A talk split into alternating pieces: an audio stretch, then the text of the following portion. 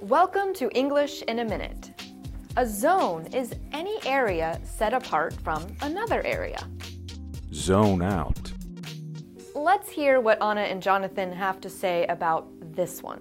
So, like I was saying, I said to Jonathan, Jonathan, what are you doing? Oh, sorry, Anna. I guess I zoned out for a second there. I was thinking about all the trout I hope to catch on our fishing trip. Well, stop. We have a three hour drive to the lake, and I have a lot of stuff to talk to you about. To zone out means that you are not concentrating.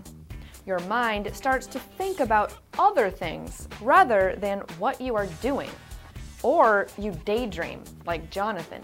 He zoned out thinking about all the fish he wants to catch on his fishing trip with Anna. And that's English in a minute.